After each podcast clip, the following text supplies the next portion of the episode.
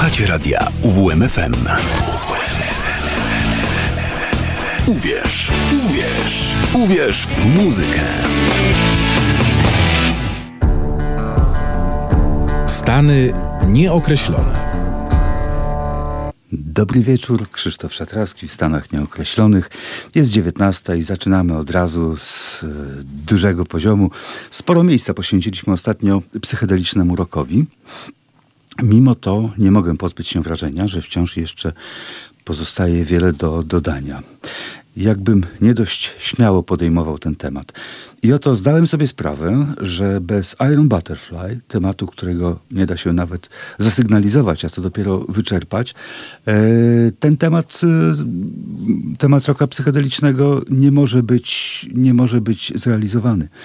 E, więc a zdałem sobie z tego sprawę słuchając zespołu, który z muzyką Iron Butterfly w zasadzie nie ma nic wspólnego. No może poza tym, że pochodzi z tego samego stanu, to znaczy z Kalifornii. E, może się okazać, e, że jednak ma coś wspólnego. Mam na myśli zespół Horse of Tijuana, który może nie jest jakoś specjalnie popularny w Polsce, ale w, rodzinnej, e, w rodzimej Kalifornii jeszcze 10 lat temu zbierał pełną widownię, a nawet sprzedawał płyty. Nie wiem, co się dzisiaj z tym zespołem dzieje, ale to też konsekwencja systemu kultury, który w poszukiwaniu wciąż nowych sensacji łatwo zapomina, e, co się e, działo łatwo zapomina o dawnych gwiazdach. Posłuchajmy, jak brzmiał ten zespół w 2010 roku. Ich druga i o ile mi wiadomo ostatnia płyta, płyta Psycho Longevity e, z 2010 roku e, dość dobrze oddaje styl dominujący w amerykańskim heavy metalu. Oto próbka. Najpierw Ultimo Ombre, a później Blue Ball Blues.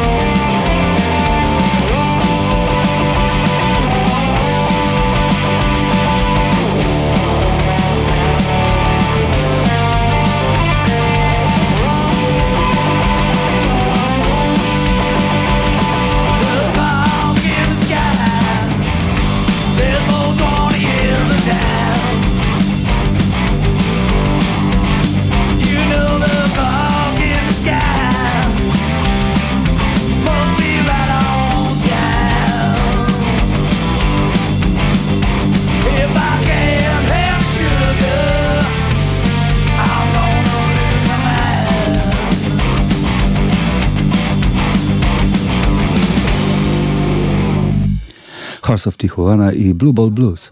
A teraz cofniemy się ponad pół wieku, do roku 1967 i posłuchamy, jak w owym czasie grały kalifornijskie zespoły.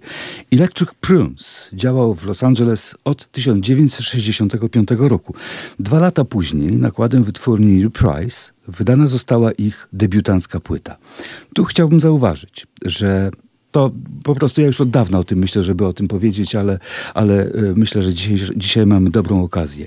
E, wytwórnia e, Reprise należała była założona w ogóle przez Franka Sinatrę, kiedy ten poczuł, że ciągła walka z dyktatorami trendów z wielkich wytwórni płytowych ogranicza jego artystyczny rozwój. Następnie nagrywał, czy wytwórnia ta nagrywała płyty wielu artystów, którzy nie mieli szansy na, szansy na to, aby ich E, utwory stały się komercyjnym e, sukcesem. E, oczywiście uciekali spod sztandarów Warner Bros., Mercurego czy Calambi, a nagrywali wytwórni Sinatry i Frank Zappa i Kapitan Beefheart i całe pokolenie niezależnych artystów. A co więcej, wytwórnia nie oszczędzała na najnowszym sprzęcie studyjnym i proponowała najwyższy standard oprzyrządowania, co również przyczyniło się do specyficznie rozumianego postępu technologicznego w muzyce popularnej. Kiedyś wrócę do tego tematu, bo jest niezwykle ciekawy. Dziś chciałem jedynie zasygnalizować tę sympatyczną cechę słynnego wokalisty jazzowego i pop popularnego, który w taki sposób przecież przyczynił się do rozwoju muzyki również rockowej. A co z tego wynikło? Prawda, że, że to jest y, interesujący temat. Frank Sinatra i jego wkład w muzykę rockową. Posłuchajmy pierwszej piosenki z drugiej strony debiutanckiej płyty The Electric Prunes, elektryczne śliwki i Get Me to the World of time. Here I go, higher, higher. Here I go, higher, higher. Here I go.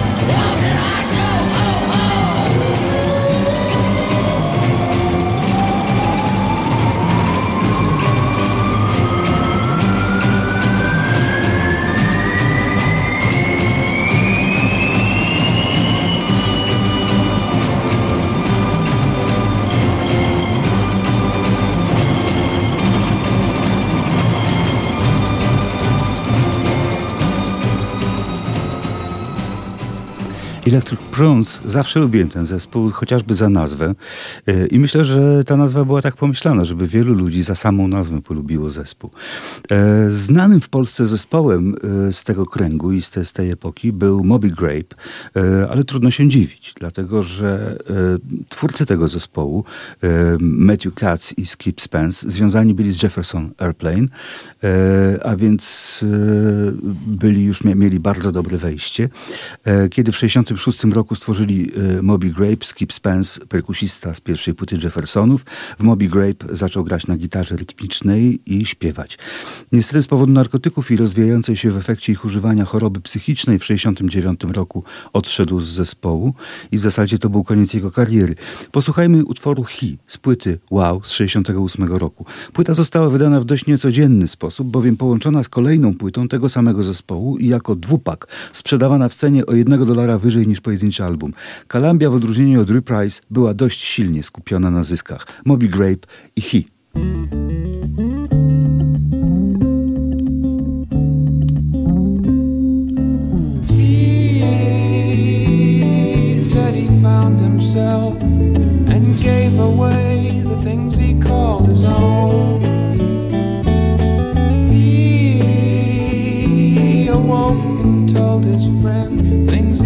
and heard but could not comprehend.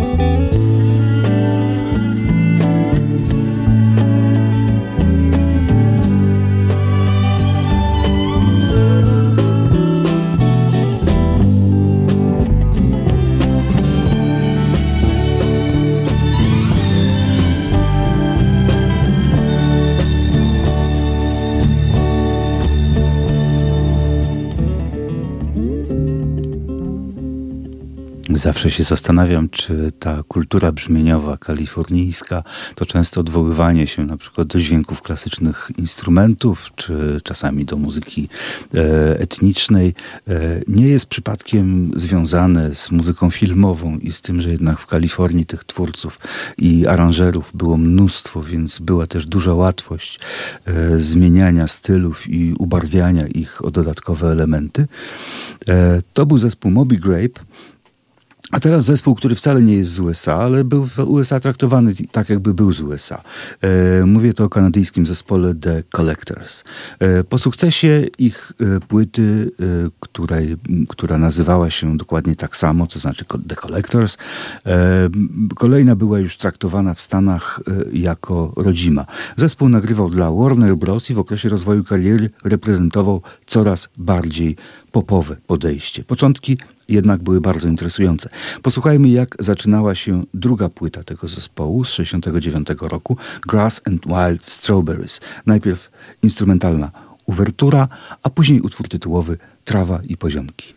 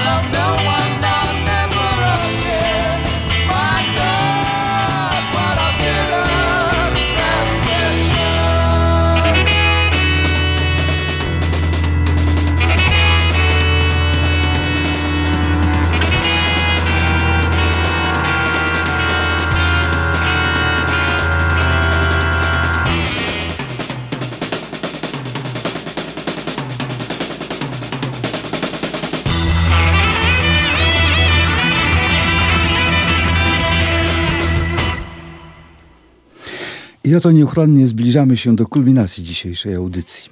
Prezentację zespołu Iron Butterfly obiecywałem od dawna i już dzisiaj zaczniemy słuchać tego zespołu, a nawet tytułowego utworu z drugiej płyty Inagada Dawida, ale w wersji skróconej do niespełna trzech minut. Ale o wszystkim po kolei. Zespół powstał w San Diego, gdzie jak mówią przez 360 dni w roku świeci słońce. Może dlatego próby zespołu odbywały się nocą w garażu rodziców wokalisty Deryla DeLocha. Mimo sprzyjającej pogody jeszcze w tym samym roku zespół przeniósł się do Los Angeles, gdzie znalazł zatrudnienie w dość klubie Whiskey A Go Go.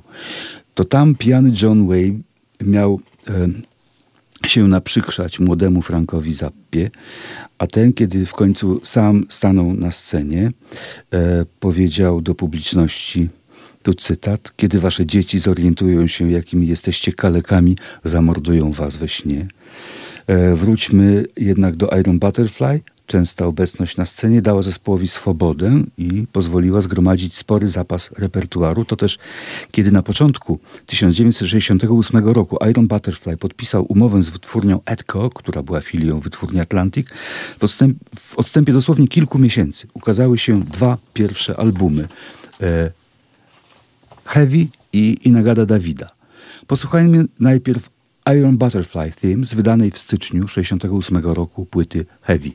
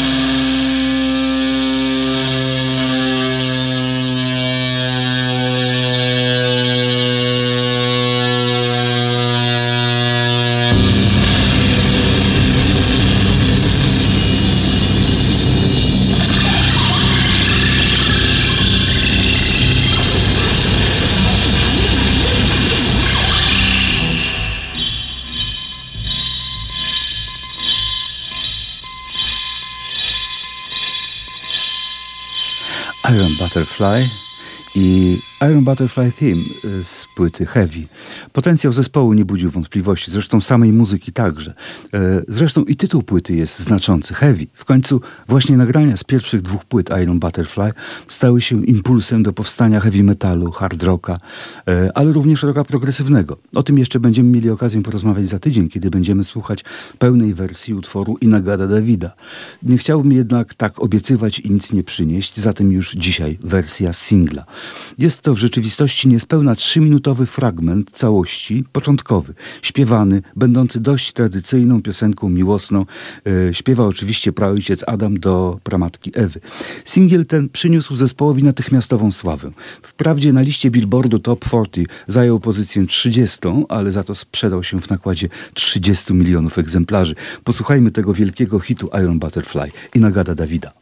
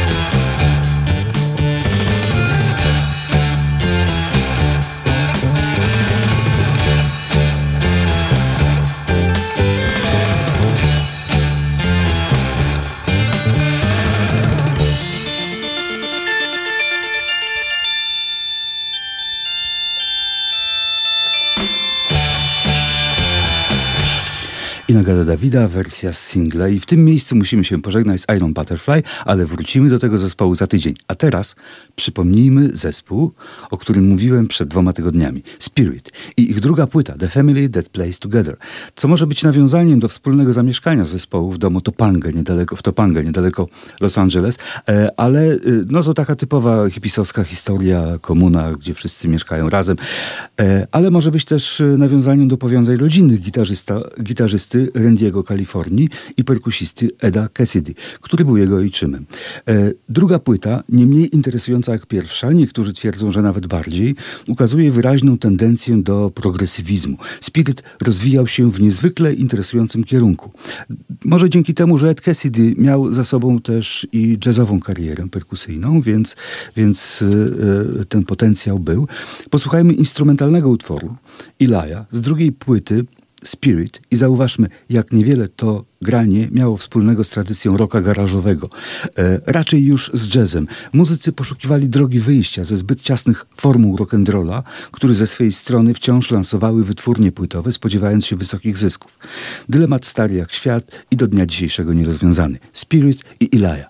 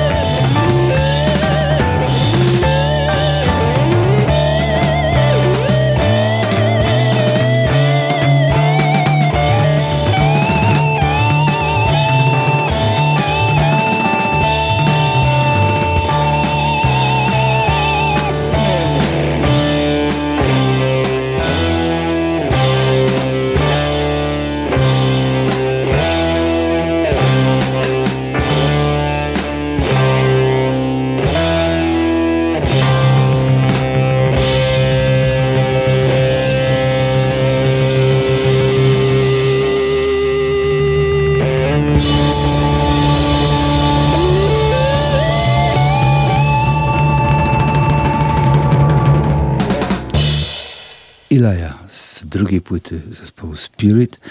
E, I tak oto niemal cała audycja minęła nam w wąskim paśmie czasowym między 67 i 69 roku, rokiem. E, na koniec wrócimy do zespołu Heavy Tempo, którego już tydzień temu słuchaliśmy. Dziś posłuchamy fragmentu pierwszej epki zespołu e, i utworu zamykającego ten, ten, tę płytę, Unholy Communion. Przy okazji warto zauważyć, że bardzo duża część psychedelicznego roka nawiązywała do mm, swoich przeżyć o charakterze metafizycznym, choć nie zawsze religijnym. Artyści często poszukiwali inspiracji w okultyzmie, odległych religiach, przyjmując w sposób zewnętrzny to, co zdawało się potwierdzać ich intuicję. E, audycję przygotował Krzysztof, Krzysztof Szatrawski, poprowadził za szybą Szymon Tołpa. Do usłyszenia za tydzień.